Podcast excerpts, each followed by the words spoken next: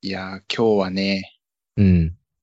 さっき連絡来て、うん。 MK が、ちょっと前にワイン飲んだら、気分悪くなっちゃったらしくてね。いやー。 あれだなね、んか確か疲れてる時とかにお酒飲むとね。そうね。なんかスパークリングワインってさ、悪酔いするって聞くよね、よく。確かに聞く聞く。なんかシャンパンとかもそうじうんうんうん。ゃん。うん。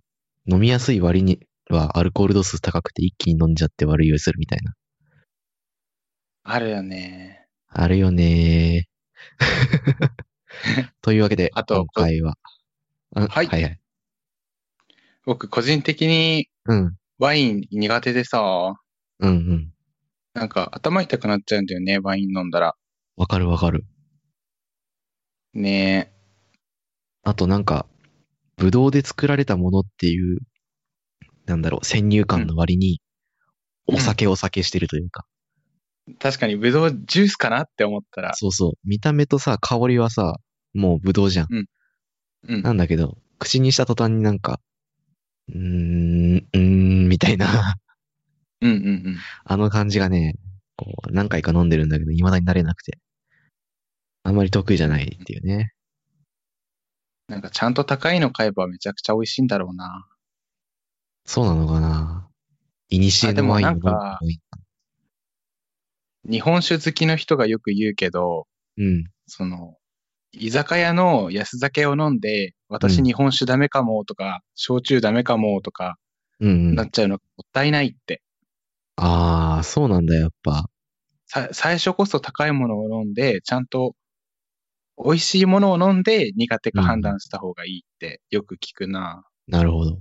あ、でもわかるな。僕も最初さ、それこそ学生時代に二十歳になってようやくこう友達と飲める段になって、MK と二人で、串鳥っていうね、北海道うんの焼き鳥チェーンがあるんだけどさ、まあ東京にも何店舗かあるらしいんだけど、あそこ行って、日本酒をちょっと数口だけ飲んだんだけど、そこではね、うんあんま美味しいと思わなかったんだ。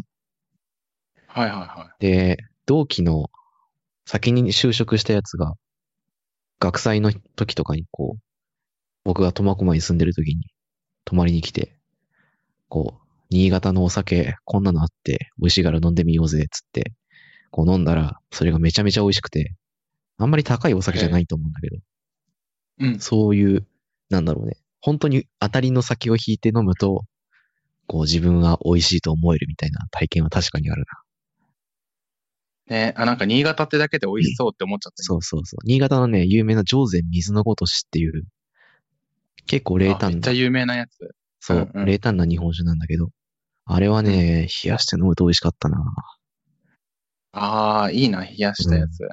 ということでということで、ですね、今日は MK がアルコールでバタンキューしてしまい、二人会ということで、はい。はい、ぐんとやっていきましょうトッシー。ふっくんとトッシいきーまです。それで、ちょっと遅くなってしまったけど、ふっくん誕生日おめでとうと。ありがとうござい ます。やったーこれで皆様のおかげで、うん。はい、無事24歳になりました。これで一つまた、30歳はに、俺たち3人で近づいたと。いやいーう、ことで。そう考えるとやばいな。なんかさえ、 24歳って生々しいよな。いや、本当にもう今言い訳できないよね。うん。そうなんかさ、こういろんなウェブサービスとか使ってさ、誕生日登録するじゃん。うんうん。プロフィール欄に年齢がこう表示される場合があるわけね。はいはい。 24歳って。いや 昨日まで字面さ、強すぎる。うん、昨日まで高専でレポート書いてたような気分の人間にさ、24歳って数字はさ、生々しすぎるんだよね。本当にやばいよね。やばい。人によっちゃ結婚とかさ、そうそうそう。もう同期で結婚した人もいるし。彼とかなるほど彼とか。はいはいはい。 うんやばいな。うんそういう情報を聞いたりね。ううんん彼女と同棲するとかさ。そういうののあー話題を聞くと、うん。あーっていうちょっとね、重い気分になりますよね。いやー、そうだよね。なんか、ね大人だから、お金あるから、遊戯王とか、今、大人買いできるんじゃねとか言ってはしゃいでる場合じゃないんだ よな。あ、そうそう そう。でも、その反面さ、やっぱ、うん。まあ、ちょっと後で話す話題に被るかもしれないけど、うん VTuber がさ、うん大人としておもちゃを遊ぶみたいああ、それな、はわこうかる。配信とかやるじゃないですか。ああいうの見ると、あ、俺もできるんだっていう、そこのなんかね、なんだろう、できることと、うんなんだろう、焦りと、こう、板挟みになって、 こう、葛藤おじさんになるよね。そうだね。ああ、例えばあれだよね。あの、おじ、おじさん、おじさん VTuber が28歳ぐらいかな。うんうんうん。人たちが、でもガチでデュエマやったり、うん。、エアライド、カービィのエアライドをガチでやったりとか そうそうそう。あと、3D のね、あの、めっちゃ機材ガチのやつ使って、精密に動ける、さあ何するっていう時に、うん任天堂ラボで段ボール組み立てるみたいなね。そうそうそう。ああいうあれの見めっるちとゃさいい、よな。ほんと、大人の遊びって感じがあって、こう憧れちゃう部分もあるよね。ね。あの、大人の子供、なん、なんて言ったらいいんだろうね。なんかね、子大きい供心 大きいおを、友達みたいな。そうこ、子供心を持ち続けたい。うん。なんか、忘れちゃいけないものではあるよね。こう、そうだね。なんなんだそうろう、ね、だから遊び心というか。そう、幼稚とか、幼いとか、うんうんその自覚が足りてないだとか、そういうのとはまたちょっと別なんだよね。そうそうあそう。の子なん供か、心を持ち続けるって。なんだろうね。楽しむときに全力で楽しむ能力だと思うんだよな。ああ、わかる。メリハリよね。そうそうそう。なんか、仕事するときはマジで仕事のことをして、うん。遊ぶときはもうそれに没頭して、それこそ、小学生の頃友達と遊んだような気持ちに戻って遊べるようにな、遊べるような、うん。その精神性というか。うん。うん。そうだね。メリハリっていう言葉が一番しっくりくるね。が大事だね。そうだね。いや、目標見えたな、今。 うん。俺たちは、 鏡隼人のようになりたい。わかる。めっちゃわ吉か野る気。づくのようになりたいみたいな。うん。 ああいう大人はかっこいい花よな。や畑っチャイカのぱうん。うん。かっこいい。見てて楽しいし、こうなんか真面目にやってる時の姿見るとちょっとかっこいいなって思っちゃうし、うんうんうん。ああいう大人はなんか素直に憧れるな。ね、本当に。えーベイブレード買うか。ベイブレード買うか。ベイブレードとバイノーナルマイクの KU、KU100 だっけ あ、K100 ね。うん、そうそうそう。あれを買っ100万て、円。ベイブレード ASMR をしよゲイン、ゲイン、カチカ チ。みたいな いや、24歳で僕が思い浮かぶのがさ、う。うん。確かクレヨンしんちゃんに出てくる幼稚園の先生で、松坂梅先生って出てきたんだよね。うん。それがたその方が確か24歳だったと思うんだよ。で、結婚焦って合コンとかいろいろ行ったりとかして、で、あれ、子供の頃、クレヨンしんちゃんの漫画とか、とか、アニメ見てる時とかかなおばさんじゃーんって思ってたんだよね。うん。しかも、漫画の中でも、なんかおばさん扱いされたりとか、年間扱いされたりとかうん。してて、えでも24歳になっちゃったなーって思って、やばーと思って。でもあれは、おばさん扱いはあれだよね。こう、うんなんだろう。主人公というか、主人公の周りの年齢層から比較したしたら、ら、おばさんってだけでさ、うん、世間的に見たら全然若いよね。そうだね。っていうそうだね。うん。あと、ミサエもさ、うん。あの、おばさん、作中でずっとおばさん扱いだけどさ、よく考えたら確か29歳なんだよね。うん。そう考えると、あの世界、世界での年齢感が、こう、バグってるだけであって、うん。なんか、ね、妙に焦る必要はなかったのかもしれない。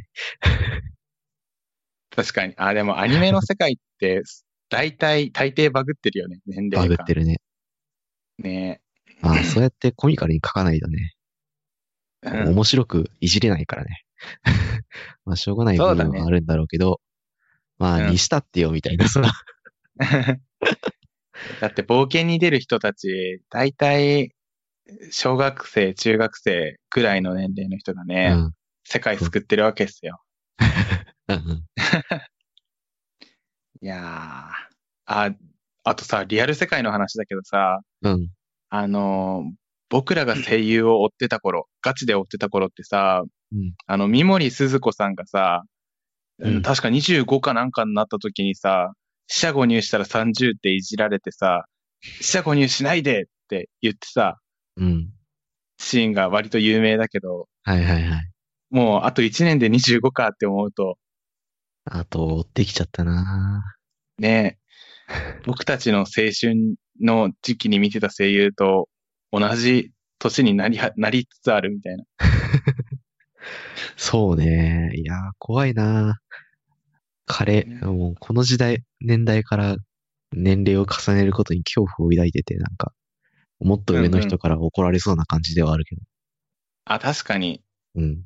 まあでも、若いあ人のー間には若いなりの年齢に対する恐怖があったりするんだよな。えなんかね、言われて気づいたけど、ん何歳の人でも、うん。あの、もうこんな年になっちゃったって思ってる気がする。わかる。俺、高専生の時、二十歳になってから、俺もう二十歳かって思ってたもん。ね。うん。いやこの間なんかで見たんだよな。あの、22歳になった人が、いいや、もう22歳になっちゃいました、みたいなこと言ってうん。て、24歳の僕は、うん。まだ22歳じゃんって思ってるんだけど、あー、うんうん。あの、お大人の方たち、あの、年齢層僕より上の人方たちから見たら24歳になっちゃいましたって、まだ24じゃんみたいな感じなんだろうね うんうんまあ、どの年齢から見ても、下を見るとうん、年齢で焦ってるし、その様子を見たうん上の人は、まだ何何歳じゃんみたいな感じに思うのは、もう、に、日本の様式美というか、そうだね。うん、海外ではどうなんだろうね。そこら辺わかんないけど。そうだね。なんか、何歳ぐらいから安心感、この焦燥感なくなるんだろうね。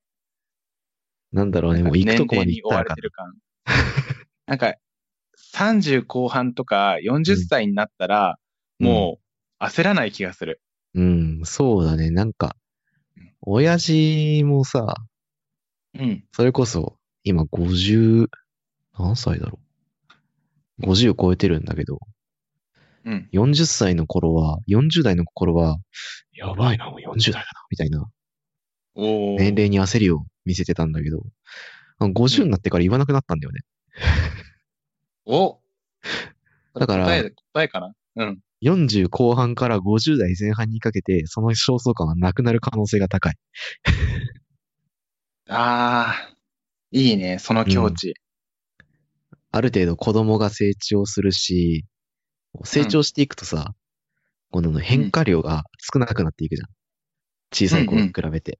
だから、その変化に怯えずにいるし、こう例えば自分の仕事に対しても、こう、でかい新しいことをやるっていうよりも、いや人によるかもしれないんだが、っていうよりも、なんか、うちの親父の場合は、こう、昔からやってたプロジェクトを黙々と続けていくというか、新しいユーザーっていうよりも今いるユーザーをもっと大事にするみたいな方針に切り替わっていったふタイミングが確か40代中盤ぐらいにあって、あなんかそういうのがタイミング重なって、うちの親父の場合は、なんかそこら辺でこう、見切りがついたのだろうかっていう予想うんをうんうん。今してみた。そうだね。なんか、ま、生活が落ち着いてくるんだろうなって今聞いててそうだね。思った。あ僕らの場合は高専っていうさ、なんだろうう、ん大学進学っていうすごいでかいイベントがなかった場から、うん。なんだろう、いろいろ準備するものがなくなって済んだみたいなさ、うんうんうん。のも一つ大きいかもしれないね。そうだね。うんうん。まあ準備するものは変わらなかったんだろうけど、まあでも、なんだろうね。こう、下手に焦らずに済んだというか、うん。うん、大学受験なるものを経験しなかったことで、こうなんだろうね、変化スピードがわかんなくなって、こう、お互いに認識がバグった説もある。 その説あるね。うん。 いいのか悪いのか。は魔境というね。うんうんうんさて、もう15分も話してしまったが、今日の本題行こえ、本題でいいのかわかんないけど、最近なんか面白い動画見たみたいな話がしたいです。面白い動画ね。なんかあったかな。それこそ、前に、二人会の時のどっかで話したと思うんだけど、ネットフリックスにあるダークっていう、ああ、ドラマ言ったね。そう、ドイツの小さい村のタイムトラベルものの作品が、ようやくしこう続編が出てきて、こうね、めちゃめちゃ熱い展開になってるのを、また見てみたりとかうんしてるね。。あとね、個人的に刺さったのがね、僕はデカダンスっていうアニメ作品。見てま知ってする。あ、見てる、うんよかった。うんさすがで すわ。こう最初は、こう、なんだろうね。うーん、荒廃した世界でどう生きるかみたいな、こう、サバイバル、コミカルなサバイバルだと思ってたら、実は全然違う世界観だったみたいな。うんうん。うん。なんか、ありそうなんだけど、あんまりなかった作品だなと思って、そうだね僕は結構うん今推してる作品でね。いや、僕あれ、1話でめっちゃ引き込まれた。うん。そう、1話のさ、なんだろう、うんあのラストというか、終わりが、うんすごい良かったよね。もう、大好き、も う、子供心が、それこそ、子供心が、うおそうーそうってなる。そうで、うんこう、最初のシーンとケツが、こう、繋がってたみたいな、うん。最初になんか発見するじゃないですか。する。あの話が、こう、うん第1話の後ろに繋がってくるみたいな、あの構図とかね、世界観とか、すごい良かったな。いや本当にタタイミングバッチリハマった時の伏線回収というか、うんうんうん、うん。気持ちいいよね。すごいわ。かる。一気にグイッと引き込まれちゃうみたいな。うん。最初はなんだよくある異世界というか、うん。なんだろうね。なんだろう。なんて言うのまかあ、ななん、惑星の騒いだもの話というとかいうか、なそうんか、そうだね、異世、異性の話かなと思ったら、全う然んそんなことはなかったという。ネットフリックスで公開されてる。 Netflix で、好評配信中、デカダン ス。ふっくんは何かありますか僕はね、うん。えーっと、さっき、さっき見たのは、うん。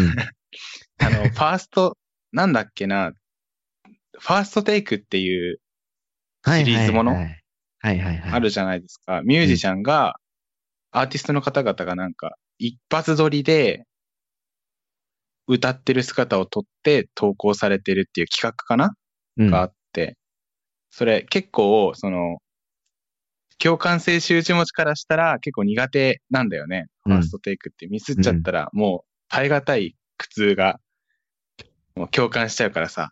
うん。だけど、あのー北に達也さんっていう方が今日、今日じゃないな、うんこれはね、7月17日に公開済みの北に達也さんのハイドシークっていううん。を歌ったやつがファーストテイクのチャンネルで上げられてて、はいはい。で、なんだっけな、悪魔の踊り子だっけな、なんか、何だったか忘れちゃったんだけど、すごい、一個好きな曲があって、うんで、何の気なしにちょっと見てみようかなと思ってみたら、なんか結構良かった。おー僕もね、ファーストテイうんクシリーズは大好きで、よく見てて、はいはいはい。有名どころだと、アニソンシンガーのリサとか、うんあと、なんだ夜遊びとか、うんうん。アスカさんとか、あとは、あうんうの、何女王蜂のアブちゃんとかああ、出てたね。うん。すごい引き込まれる映像ばっかりで、僕はめちゃめちゃ好きだったな。だし、ななんかここで、何がね、ここならではのさ、なんだろう、アレンジメントみたいなのがあって、確かに。そう、こう、拳をちょっと弾かせたりとか、メロディーが若干違ったりとかさ、うん。なんかああいうのも含めて、僕は空気感丸ごと好きだったな、ファーストテイクは。ね、なんか、プロモーションビデオとかミュージックビデオとかうん。とさ、比べてな、何が違うのかなってなんか、なんかすごい魅力があるじゃん。一発撮りというそか、生の空気というか。んんんあれ、不思議。なんか、そうだね。込まれちゃう。なんだやっっけぱり、あ、うんライブがいいよね、みたいな、話す人、そういうことなのかななんか、ライブ感がいい、みたいな。一発撮りの恐怖感と戦ううんアーティストと、その、なんだろう、真剣さに惹かれるファンというかう、んうん。ある種スリルがあるというか、うん、なんか、そこに感情が動いちゃうんだろうなとはちょっと思う。うん、うん。絶対ね、アーティスト側も、なんだろう、プロに、プロとしてのプライドがあって、失敗しないっていう、自信というか、まあ、それこそいっぱい練習をして臨んでいるんだろうけど、こうう、ん本番に向けて全力を出す姿というか、うんうん。だし、こう、プロが、いつも聴いてるプロが、こうう、んそこで歌ってるというかさ、うん。一発撮りで、しかもほぼ加工なしじゃん、ね。そうだね。若干のデジタルアレン、デジタルアレンジはあるんだろうけどさ、っうん。ていう環境だから、なんか、すごい、生感があっていいなっていうのは思うね。ねうん。え。いや、それで思い出したけど、最近なんか、うん。すごい、そういう言語化できない感情の動きいいなって思い始めてて、うんうん。それこそ、なんだろうな、昔は、あの、逆襲のシャアの最後のシーンでさ、うん。あの、サイコフレームが感情にこうして、もう、はい、うはわー、ハッピーエンドってなるじゃん。い。うんうん。で、それ、ちょっとご都合主義すぎないかなって前はすごい思ってたの。なんか、うん。うんえ、たかが感情でしょって思ってて、うん。あとは感情的な意味ではなんか、大河ドラマとか、はいはい。王宮の話、王国の話でさ、うんあの、血筋がどうのってめっちゃ重要視されるじゃん。はいはいはい。でも、なんか、たかが血筋でしょって思ってて、子供の頃は。うんうん。だったら、全然知らない人捕まえてきて、この人が王様だって言えば、別によくねだから、命がけでさ、攻め滅ぼされそうなところを子供を逃がすとかしなくてよくねって思ってたんだけど、うん。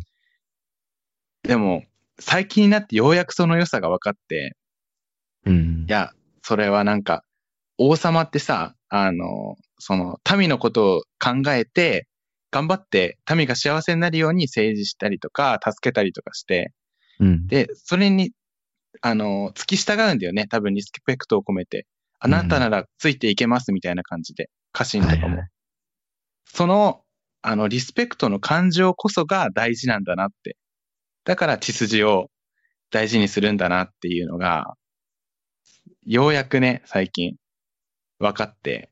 だからね、逆襲のシャアの最後の感情の大きさで、サイコフレームがこうするっていう設定がなんか、めちゃくちゃ好きになっちゃって。なるほどね。そあ王族の話に関しては、あれよね。その、う。うん。権益を、一つのうん、家というか、うん。なんだろうね。家族で独占したいというのが、まあ一つあ動機あとしそういう動機話づけもあとるしてのか。あるだろうけど、まあでもその、うんあの人の血の子ならついていけるとか、まあそういうのもあるだろうね。うんうんうん。よくあるのは、よく使えてたこの人の子を守るために、こう、ううんん、ぬんかんぬんみたいな。赤色とかそうだよね。そうだね。まああれは子供っていうよりも、子供を守るためにっていう感じだけど、うんうんうんうん。子自身を守るための忍びの話だけど。まあでもそういう感じよ。主を守るために動く人間がいるという、あの感じね。そう。その、そのね、忠義心というかね、忠誠心の厚さがようやく分かった。なるほどね。そう。あとはね、うん。最近見た、最近ハマってる、よく見る動画は、あの、バーチャル YouTuber の宇月こうっているんだけど、うん。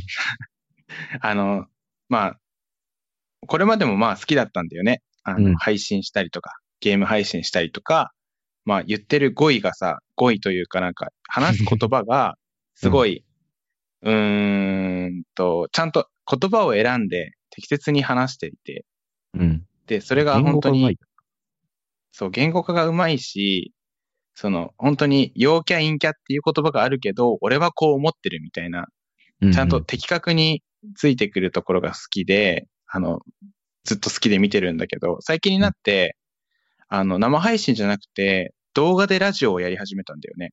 うーん。あんまり編集しないで、そのまま、じゃあ撮るかっつってマイクつけて、バーっと20分ぐらい話止めるみたいな感じの動画を出してて、うんうん。今、シャープ3まで出してるんだけど、はい。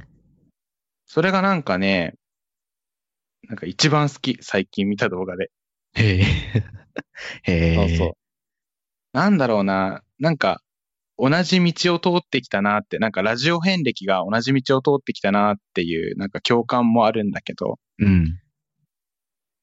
なんか、BGM なしで淡々と話して、うん。で、時々視聴者視聴者さんからのお便りに、なんか、取れ高とか考えずに、とりあえず、あの、ガチで答えるみたいなことをやってて。うんうんだから、なんだろう、あのー動画内でも言ってたんだけど、生配信って同時視聴者数、同説数を伸ばすために、いろいろ味付け、飾り付けするんよ、画面に。うん。うんうんうん。けするねど、もう耳だけで聞くラジオって全部その雑味を取っ払ったうん感じになるから、まあそれが、あの、みんな来てって感じではないけど、刺さる人には刺さるんじゃないかな、みたいなこと言ってて。なんだろうもうね。ぶっ刺さってしまった無機感というか。そうそうそうそう。結構で、元々そうね、配信とかだと、コラボ相手がいたりとか、まあ、特に VTuber 界だ、VTuber 界だと、こう、誰かと誰かがコラボみたいなので、こう、どっちのユーザーも来たりとか、うん。こう、片方の配信者の方に、こう好きな、その人が好きなユーザーが集まったりとか、まあ、そういうメリットがあってよくあるんだろうけど、あえてそこは録音っていう、そうそうそう生配信っていう、なんだろうね。ある種、こう、視聴率を稼ぎやすいというか、うん。あの、あの人の配信は絶対見るみたいな人もいるわけじゃそうだね。ん。うん。コアなユーザーだ、ユーザーだとさ。うんだからなんか、そういう、ある種数字の稼ぎ方を捨てて、動画でラジオっていう形式はすごく、こう、今まであったんだけど、今やるにうはん勇気がいるというか、そうだね。今のなんか VTuber, 界 VTuber 界で取り組むにはちょっと勇気が必要なやり方かもしれない。そうだね。そうそうそう。あの、ほか他にや人気取るやり方はあるんだけど、あえて、うん。その、本当に好きな人が本当に全部見てくれて、うん。なんか、もっとディープな内面を知れるみたいなコンテンツになってて、うん。うん。人気にはならないけど、コアなファンはいるみたいな感じになって、うん。うん。うんうん。そういうのいいよな。いいなーって、かっこいいなーって思っちゃってね。うん。更新を楽しみにしてる。いい一ね週間に一本ぐらいって言ってた気がする。お、じゃあ、ゆるふわポッドキャストと同じぐらいの頻 度じ確かに。ライバルかゃん。我々も V になるか。あるか。まあそれは冗談なりうんうんうん。って感じかな。面白いおー動画っていう、ね。はいはいはい。面白いかさ、はさておき、最近ね、うんフクロウを飼っていらっしゃるゆ、あの、YouTuber の方の動画をよく見るようになった。へえ。黒、え、室内で飼えるもんなのフクロウって。らしい。室内飼いしてる人が多いね。へえ。知ら、全然知らなかった、そこらゲ辺。ンさんオールチャンネルって人が、チャンネルがあって、はいはいはい。もうなんかね、フクロウ目大きいし、こうね、頭撫でるとね、目閉じてね、首くるくるくるくる回すんだよね。いやー、かわいいわ。へえ。いや、い懐いくんだなぁっていうな、なんていうチャンネルゲンさん GEN3 で、オール。かな。うる。うん。あ、出てきた。霧吹きで水かけられたり、かけられたりとか。でそれをね、気持ちよさそうに浴びてるんだ よね。あー、かかわいい。かわいいなーと思って。よく見てるわ、最近。近。うん。あとは、なんだろうね。最近、ちょっとツイッターでもバズったりしてた、さっき名前が上がった鏡隼人っていう VTuber の うん。 3D お披露目ライブ配信をう好んきすぎて繰り返し見ちゃってる。決闘何回も聞いてるんだ。歌うでん。決闘何回も聞いちゃうわ。ボルメテウスホワイトドラゴンさんでーす。のとこ ろも。あれね、すなんか、もう、あれだけで笑っちゃうんだよな。笑っちゃうぐらいそうだね面白くて。えっと、説明すると、うん。なんて言ったらいいんだ。えっと、3D のね、モデルを。基本的には、こう、VTuber って 3D モデルを使うと思われがちなんだが、結構ライブ 2D モデルが主流であって、うんうんでそんな中で、こう、体のモーションをトラッキングする、して動く 3D モデルを使った配信を徐々に展開してるっていうのが、まあ現状かなうん。まあどこもそうだよね。そんな感じだね、企業は。うん。で、その中で、この間 3D 配信をした鏡隼人さんは、こう事前告知で、大物ゲストさん、大型ゲトゲストさんありっていう、うん告知をめぐってて、で誰だろう、誰だろう、有名ババンドの誰々さんかなみたいなのが結構ツイッターで騒がれてたりしたんだけど、こううん当日の中身を分けると、こう、デュエルマスターズっていうカードゲームのうん。結構初期に出た、かなり強いカード、ボルメテウス・ホワイト・ドラゴンっていう、こうんう、かっこいいドラゴンがいて、うん。で、そのゲーム、カードゲームはアニメにもなってて、うんこうアニメは 3D モデルを対応するような感じの映像作品になってるんだよね。まあ、基本的にキャラクターは、こう、なんだろう、普通のアニメ絵なんだけど、うんカードのモンスターを実際に表示するときは、こう 3D モデルを使った表現が多く使われていて、多分その時に使われていた、そのドラゴンの 3D モデルをうん。本家本元からお借りして 登場させたっていう配信があったんだよね。そう、なんか、男の子のロマンだよねってうん感じだよね。そうだね。さっき序盤で話した大人の遊びっていうのが本当にそこで披露されてて、うんやっぱ、うん うんやっぱ、やっぱなんだよなっていう、 限界化したっていう話かな。ね、なんか気に入った配信何回も見返すのめっちゃわかる わ。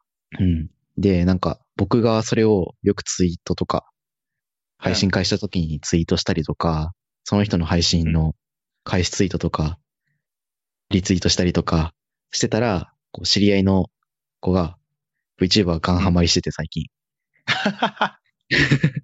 なんかその人含めて7、8人一気にハマって、CD も何枚も買ったみたいなことを SNS に書いてて、シャッと思って、はいはいはい。もう温かい目で見てた。生温かい目で見てたね、そういう姿を。沼に沈めてしまった。蹴り落としてやったぞみたいな気持ちにちょっとなってたくらいな気持ちでございます。うんうんいいね。エンタメ経済系回してて。そう、なんか周りでさ、自分の好きなコンテンツハマってくれる人がいるっていうのはさ、嬉しい限りだよね。いや、ほんとそうね。そう、僕もふっくんから教えてもらってう沼に叩き落とされた身だし。 でもあれはね、トッシーはなんか、ハマる準備万端って感じの、感じだったよね。確かに。すごい興味あるんだけど、どこから入っていいかわからなくてみたいな話だった気があ、するそ。うそうそう。でなんかふっくんにいろいろおすすめの人とか動画を見せてもらって、ああ、うんうん いいなって思って、 そっからどうなってま したよね。こんなに自分でもハマると思ってなかったな。あ、そうなんだ。僕はね、もうね、うん。絶対、もう教えたが最後絶対ハマると思って確信を持って。 えーむそう。めっちゃふっくん準備してて、びっくりしたもんな。なんだっけあれなんか事前に教えてよみたいな話されてたんだっけあ、そうそうそう。なんかゴールデンウィーク遊びにおいでよみたいな話してて、うんう去ん。年の、それこそ第1回のポッドキャストを撮る1ヶ月前ぐらいですよね。うん。くらいに話してて、まあ実際に来た時にふっくんが準備万端できて て、うわめっちゃやる気だこの人と思って、一緒に見てたみうたいんなうん。感じだね。そう、あれなんだよね。なんか知らない業界があると、多分全体像を伝えたからの方がハマりやすいかなってん思ってる。る節があって。そう、だか。ら、そう、大体、あの、大企業としてはこのふ、この3社があってうん、で、個人税としてはこういう業界があって、みたいな ね。うんうんあ業界構造の説明からされた記憶があるわ。 プレゼンをしましたね。やっぱフックはプレゼンがうまいっていう、こう我々の説は、いろんなところで証明できるわけですな。ああ、褒められてしまった。ありがとうございます。いえいえなんかね、昔から口から出まかせというか、その場で考えてポンポン言うのが、いやでもね、そのスキルだけはあるみたいで説得させられるんだよなはいはいはい。実際に。そしてなんフかック僕ンが言うなら、思っちゃうもんうね、んうんうん。信頼感があお、る説わ。得力が。やったやった。信頼築けてるぜ。 なんか本当に、その、く口から出まかせって言うと本当に自虐的すぎるけど、うんなんだろうな。その場で、あの、思考、リアルタイム思考バトルが得意というか、そうね、なんか考えながら話してくれるよね。結構。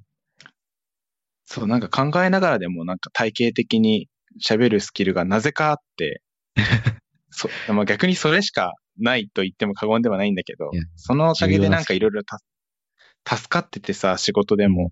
うんなんか割と急に、あの、この勉強会の司会やってみたいなのとかうん、あの、一週間後にインターンシップ来るけど対応する人が病気になっちゃったから、ふうん、頼んだみたいなこと言われて、あ、わかりましたっつって、なんかその場で説明したりとか、うんうんうん。するのかな、なぜか できてて助けられてるんだよね。 すごいよね。その能力は本当に尊敬するただね、それがね、デメリットに働く場面があって、わ。うん。その、そこの仕事、今、インターン担当した仕事を引き継ぐときに、あの、もうあ僕はアドリブでペラペラ言っちゃって て、それを引き継ぎの資料にまとめるときに、うんいい感じに司会するみたいな感じのことしか書けなくて、はいはい。いすいませんって感じになっちゃうんだよね。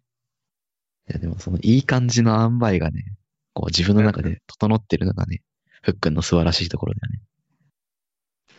あざす、あざす。ってな感じでちょっと褒められ長くなったけど褒められてたら恥ずかしくなっ ちゃうから、次の話題いっちゃおう。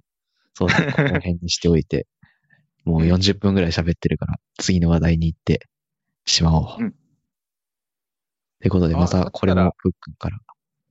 あ、大丈夫。なんか、一個飛ばしちゃって、都市の話題に行っても、なんか、さ、あとラスト一個ぐらいの話題ぐらいじゃないなんか。いやいや、喋れなんか、もう、この流れできたらこれでしょっていうのが、一個あるから、これにしよう。今回は。はい。行きます。えっと、オタクの体力とオタクの耐久力についてっていう話がしたいです。まず、一つずつそう説明してもろて。はい。そうですね。あの、まあ、体力と耐久力って聞くと、あの、うんそのまま文字通り、オタクは運動が苦手とかバテやすいとか想像されるかもなんだけど、うんまあそういうことではなくて、まあ確かにオタクは体力ないイメージ確かにあるし、僕もないんだけど、うん、うん。まあそういうのとは別で、あの、体力って表現したのは、その、アニメを継続して見れるかどうかみたいな。オタク体力が年々なくなってきていることにすごい危機感を覚えてるんだよね、僕自身が。うん、わかる。そう、なんかね、前ほどアニメちゃんと見れないんだよね。うん。あと、なんだろう、シリーズもの特にライトノベルがアニメ化した作品とかってさ、シーズンまたいで来るじゃないですか。うん。のこう12話とかで来る場合もあるし、24話うでうん。こう、複数シーズンにわたってくる場合もあってさ、うん、最初はいいんだよ。 最初はね。そうだね。徐々に徐々に、その、全部を見る体力がなくなって、ネットフリックスで動画開いても10秒送りを連打するみたいな はいはいはいはい。ことをしがち。だいたいあらまし分かればいいかな、みたいな。あ、ちょっとわかる、それ。 話の流れだけ把握しときたいみたいな。なんか表面だけさらいたいみたいな。うん。で、そういう意味でオタクの体力っていう話と、あと耐久力っていうのは、うんなんか昔ほどちゃんとアニメが、なんだろうな、アニメのシリアスな展開に弱くなってきてて、うんうんあの、アニメは要するに、あの、最後だ大団円を迎えるそのカタルシス、解放された時のカタルシスを体験するために、途中ちょっと辛いというか、ためのシーンが入ることが大体なんだけど、うんそのところでなんか胸くそ悪いなとか、もう、こんなひどい目に遭うなんて耐えられないと思って、そこで見れなくなっちゃうことがあって、最近。うん。わかるなぁ いや、なんか、そういう意味では新しい作品もそうだけど、今まで自分が見てきた作品を見直すときに、そこのシーンを思い浮かべちゃって、手が止まるというか、うんうん。そういうのはいやなんかそうだよ体験としてあります。いやー、本当にそう。あと、最近で言うと、あの、声の形っていう映画はいはいはい。があったんだけど、それ、京アニだし、監督も玉子マーケットと同じ、なんだっけな、山田直子監督だったかなすごいうんうん。好好き。な監督だったから、絶対見たいと思ってたんだけど、あの、見れなかったんだよ、途中まで しか。あ、無理だ。結構あでものあれは映まあ画うんは、あれよね、賛否があるよね。あ、でもさ、あうんの、思うんだけど、ちゃんと賛否が分かれる映画っていうか、うん。うんあの、見た後に、確かに感情に残る何かがあって、うん。文句を言わずにいられないみたいな作品ってさ、すごいパワーがあるなって思うんだよね。うんうんうん。それはそうだね。ねえ。いやー、そういう意味で声の形はめちゃくちゃパワーあるなっていう。うん。なんか、あの、アニメ、違う、映画全編見れてはないんだけど、その後の金曜ロードショーでやった時のツイッターの盛り上がりをちょっと見て、うん。そしたら、その、すごい憎まれるキャラクターがいるんだよね、いじめっ子。いじめっ子ではないかな、ちょっと難しい立場のキャラクターがいて、その人がもう、なんだろう、炎上したみたいな、うんツイッターで炎上したみたいな感じですごい悪口を言われていて、うんそ、そこまで感情を動くんだ、動かすんだなって、ちょっとびっくりした。うん。うん。こう、扱ってる話題が強力だからね。いや、そうだコンね。テン、コンテキストというか、うん。題材か。だからなんあか、れは、う、うんん。見る人を選ぶし、うん、万人受けはしないんだけど、うん。ハマった時の爆発力はすごいというか、いや、そういう印象そうだだな、ね。僕は。ガツンと。うん。感じで。えっとね、漫画はね、かろうじて見れたんだよね。うん。あ の自分のペースで深呼吸しながら見れるから。いや、なんか本当にわかりすぎるな、その、もう なんだろう、うん痛みに、痛みというか、こう悶絶しながら見るというか、そうそうそうそう。その感覚すごくわかるな。そう辛すぎたら、一旦閉じて、一息、お茶を飲んだりとかして、一息ついて、再開みたいな。うん。 そうなんだろう、その作品のさ、エネルギーに、こう、ケをされて、こう、深呼吸をしながらじゃないと読み進められないとかじゃないんだよね。うんうん。自分の中の、なんかいろんな感情が、湧いたり沈んだり湧いたり沈んだりするから、その沈んだタイミングに自分を合わせないと読み進められないっていうのが、なんか、いや原ー、因わかる。うんうそれはなんん。か、何かが反応するよな。そう、自分の過去の経験とかトラウマとか、心情とか、まあいろんな要因があるんだけど、その、作品にそれが感化されて、湧き上がっちゃうんで、なん、なんかが湧き上がっちゃうんだよね。ね。そう。自分のそれを中の何かが。それを頑張って頑張って押しとどめて、こう、うん平らな気持ちに戻して、また読み進めるみたいなね。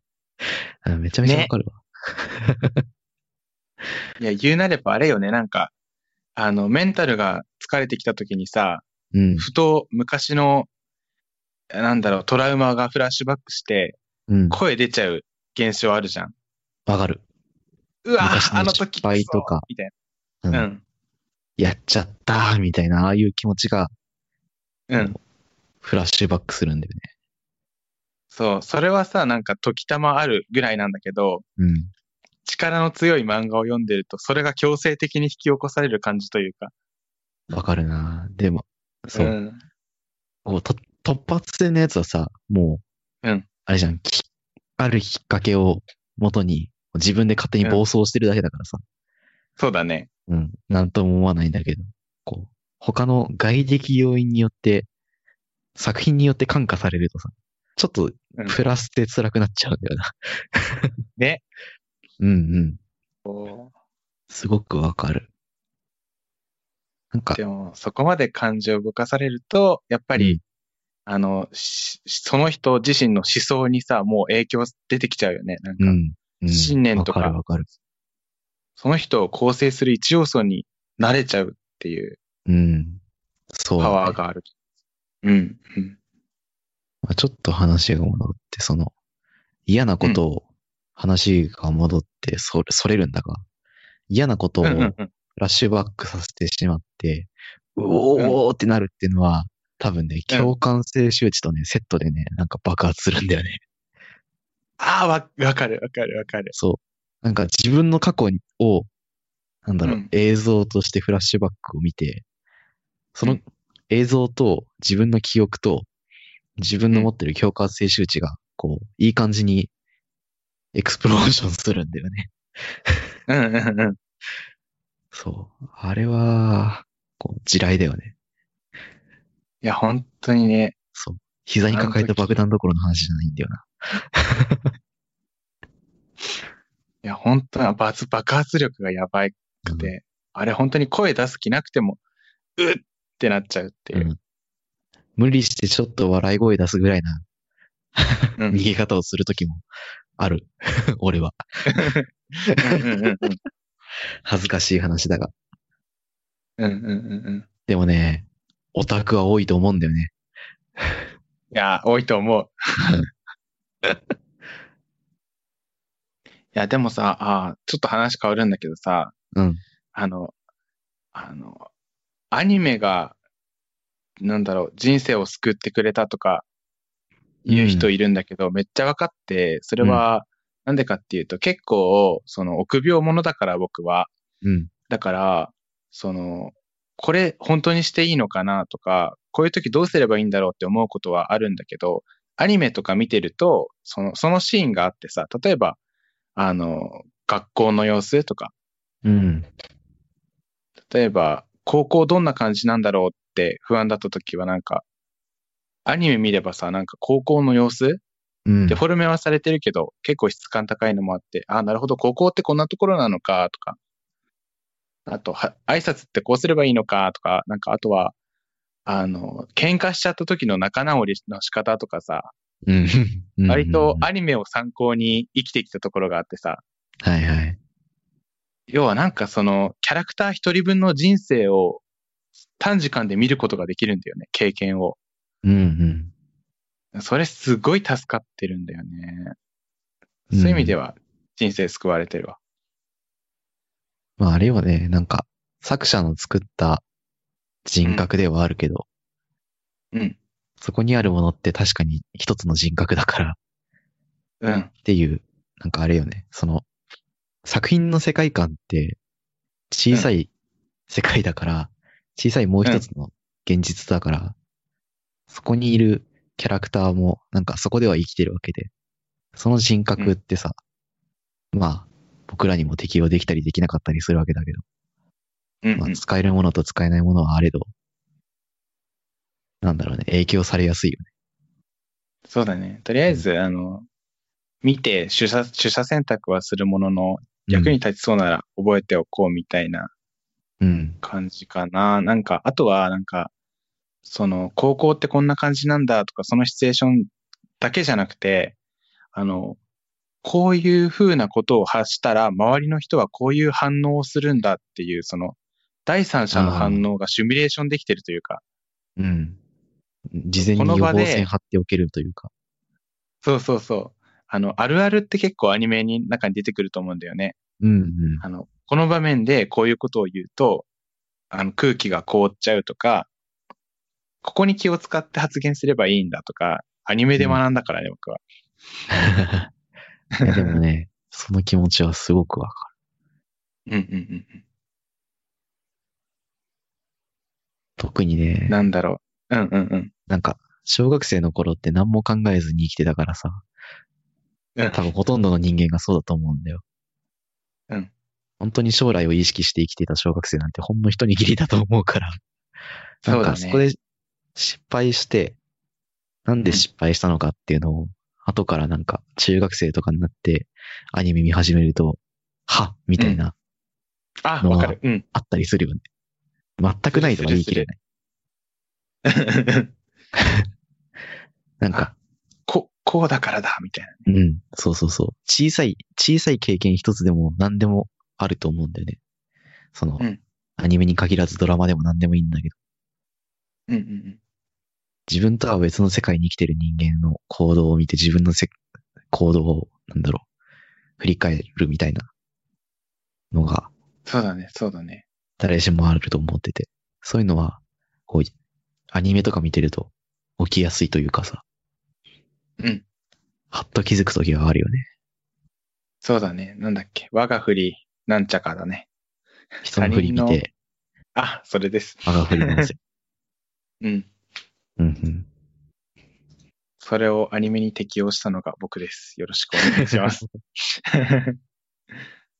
そうね。オタクの体力と耐久力、やばい問題。高い問題。いやなんか、あれだな。僕は中学生ぐらいから、ライトノベル読んだり、アニメ見たりしてたけど、うん。もう10年、12年経つと、まあ、こうも変わるのかっていう、あれね、差分が。うん。いやー、ね。結構違うよね。そう。あの頃だったらもう寝る間も惜しんで読んでたような本とうかん。作品とかがんたくさん今も転がってるのに、うん。今はそれに手を出す気すら起きないというか、起きにくいというか、昔の自分が見たらどう思うのだろうと思ったありー思わなかったりするわ悲しけだけど。いうんうんうん。でもね、こう、学生の頃はまあまあ、まだしも、社会人になると、ね、例えば1週間で5日かける8時間、40時間、座れるわけだから、40時間 ?40 時間か。すごい。うん。うん。って考えると、まあ、睡眠時間も取ってみると、こう、七七四十九の、一日7時間寝たとして、まあ、うん1週間のうち80時間消えるわけですよね。はいはいはい。いやー困ったもんですな。そう、仕事のせいで。まあでもね、その代わり、他のことに興味が向いてるのかもしれない。そうだね。うん。例えば我々だと、ポッドキャストとか、確かに。まあ、VTuber とか、いろんなものに確かに。うん。こう、他の、興味のリソースが吸われているのかもしれないね。うんうんうんうん。うんそうかも。興興味というか、それを、興味を、興味とか趣味を消費するのって、体力とリス時間っていうリソースが必要だから、うんこうそのリソースの使い方が変化したっていうふうに捉えれば、まあなんか、あの頃とは違うものを見て、ちょっとずつ姿を変えて生きてるのだなという、なんかちょっとエモい話。確かに。そうかそうか。うん向き先が変わったりとかね。そうだね。なるほどなるほど。ちょっと希望が持てた。そうね。なんか変わることへの恐怖心をうん。どれだけ捨てられるかといううん。話なのかもしれない、これは。 すごいいいまとまり方をしたな。 というところで、もう1時間近く、我々は話しているわけだ。はい、いや、 早いね。じゃあ、切りもいいといしうこ、とっでて感じかな。今週は、ここら辺で、はい。ウトロに行きますか。はい。ここまで聞いていただいた皆さん、ありがとうございました。番組内で話した話題のリンクやリストは、えーゆる 28.com すら43にあります。番組に関するご意見、ご感想は、ツイッターハッシュタグ、シャープゆる28か、エピソードのウェブページにあるお便りフォームからお願いします。面白い、応援したいと思っていただけた場合は、えーウェブサイトのパトレオンボタンから、えーサポータープログラムに登録していただけると嬉しいです。それでは、ふっくん、とっしーでした。ありがとうございました。ありがとうございました。